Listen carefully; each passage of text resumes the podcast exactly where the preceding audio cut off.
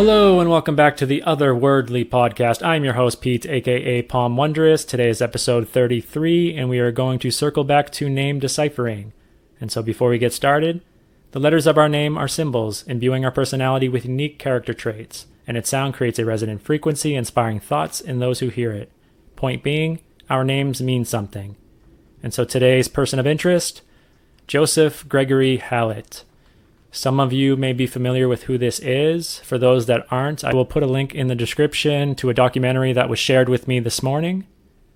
Um, just kind of describing the backstory of who this person is and why they are seemingly relevant.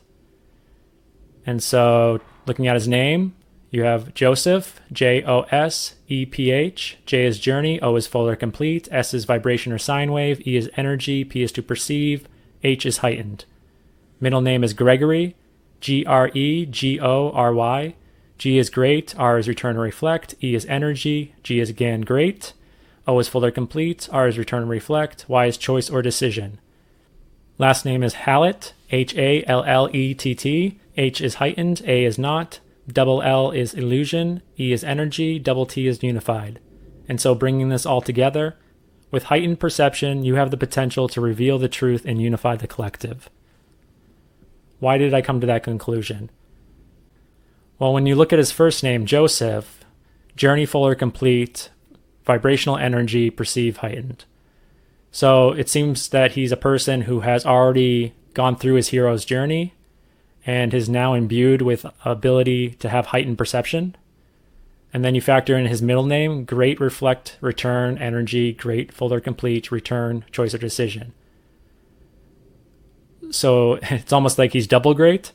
Um, there seems to be referring to the fact that there's the presence of that etheric self, of a, a journey again that's complete, that is energy. He made a choice to return to this plane of existence. And then the last name is really where it's it's interesting. You have heightened, not illusion. So not illusion, A L L. Not illusion is the truth. This is why the word hall is so interesting, especially when you look at the Emerald Tablet, the halls of Amenti. The hall is a heightened truth.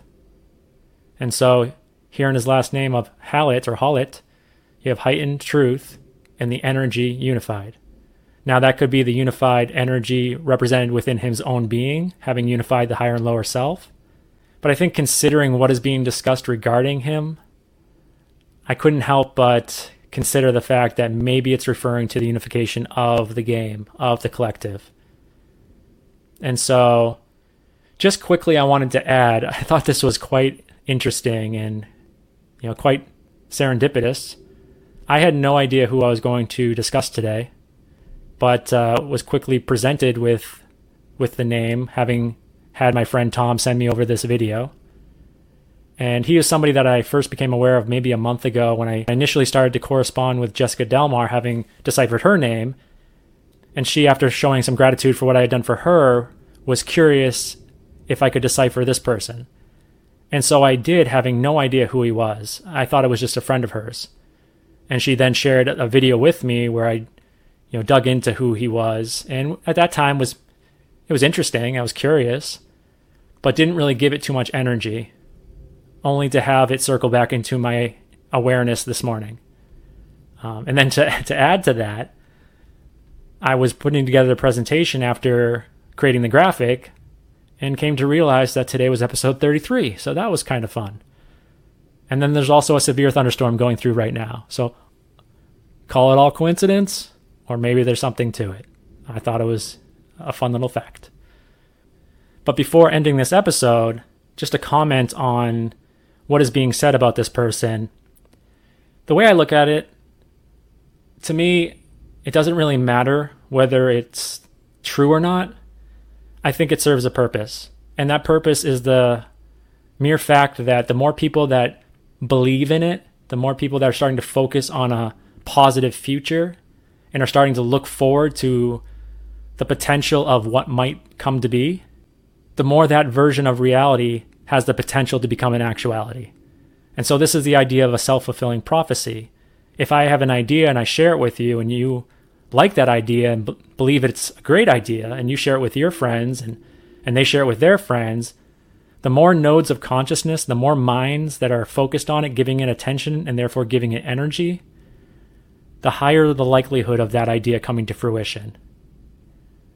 And so that's just how this reality works. And I went into that quite a bit in previous episodes, especially in that series about time. And so, again, going back to Joseph Gregory Hallett, even if there's not truth into what is being suggested, I still think it's a good thing. It's good to have people believing that this might actually be a potential reality. Um, but to, to add to that, you know, I had this discussion with my friends Max and Tom. It seems to me that there might be a safety measure put in place within each game. And so almost like a fail safe.